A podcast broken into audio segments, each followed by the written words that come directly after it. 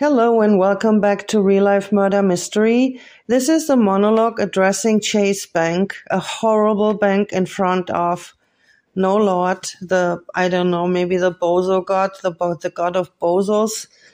It is the same group who stalks at Chase and PayPal and TCF Bank and Capital One, lastly also NBKC, they too hacked me out of my account in 2020 after they have ordered a death hunt on me. They also ordered a second death hunt on me in 2022 that and in both cases I nearly died. In 2020 I got sepsis. I got sepsis through an external problem, which is a person handing me a cup with a liquid after I was so dehydrated that I nearly died from thirst and it contained something that made me sick. Apparently, in combination with a certain electronic weapon, it is uh, possible to use some chemicals in unsurprised, in surprising ways. This is a technology stolen from the CIA, so they would know the most about it.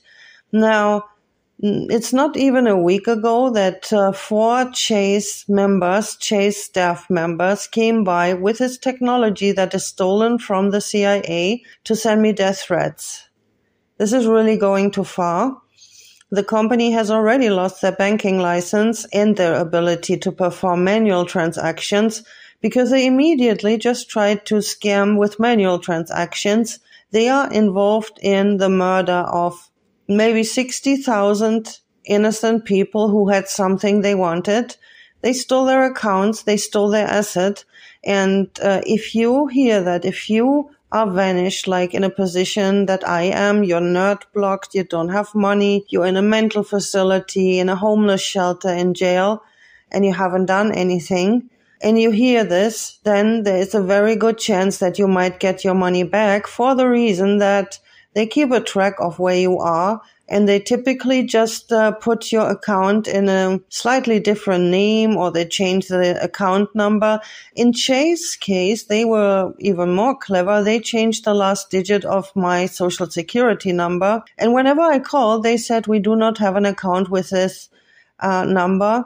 And between death hunts and not knowing that I never reached the police, this is dragging on since 2020 and I need my money now. Chase staff is discussing that I will die from no money, and if not, they would kill me on the street.